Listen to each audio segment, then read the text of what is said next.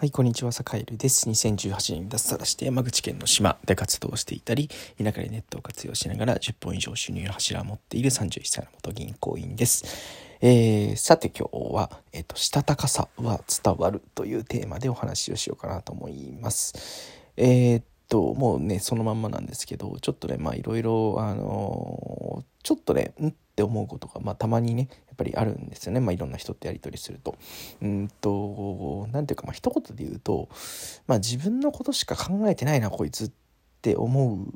瞬間ってやっぱあるわけじゃないですか。だからなんかこうね人の振り見て我が振り直せじゃないけどなんかこうね人にんって思われないかどうかってやっぱりどこまで行ってもなんかね本当に綺麗事かもしれないけど何ていうかこう相手のことを考えてるか相手のメリットを考えてるかどうかっていうことってすごく大事だと思うんですよね。うん、えっとまあ具体例で出すと例えばなんかねえっとなんかこう何時までに何々をやってほしいっていうことがあるとすると、うん、いう時にえっとなんというかね、えー、まあ相手のことを思いやれる人は割とこう早めに、えー、いついつの何時にねこういうことをやるから、えー、ねちょっとこう事前にこういうことやっといてくれないみたいなね、うん、例えば、うんえー、夜中のね10時ぐらいにちょっとこうねあの対応しなきゃいけないことがあるからちょっと今からねこうその心づもりしといてもらえるみたいなことを、まあ、あらかじめ言ったり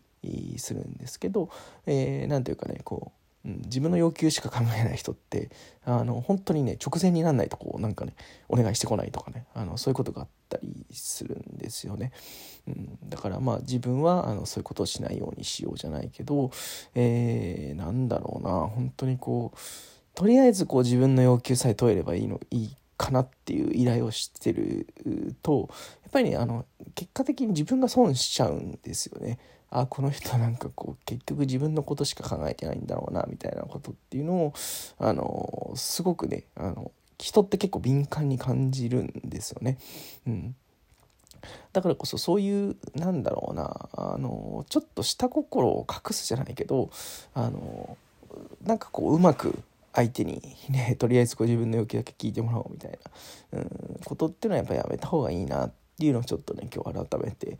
思いました。まあ、素直に自分の下心とか自分の欲求とかっていうのはやっぱり出した方がいいし、で、その上で、えー、ね、あなたにもこういうメリットがあるんですよっていうことはやっぱりね、うん、あの、とか、あるいはね、あの、いろいろ大変な中申し訳ないんだけど、こんな時にこれお願いねとかね、そういうね、お願いの仕方っていうのはやっぱりあるんだろうなっていうことをすごく今思っています。なんで、えっと、まあね、自分自身はそういうこうなんかこう人に何かをお願いする時の段取りとかあのちょっとしたねこうメール1通送ってくださいとかあるいはなんだろうなちょっとこうねうんちょっとこうなんか取り入ってとかそういう時でもやっぱりね、うん、なんかこうお願いするタイミングとか、えー、ね、うん、お願いの仕方とか、そういう筋の通し方みたいなところっていうのはやっぱりちょっとね気をつけていこうなっていうふう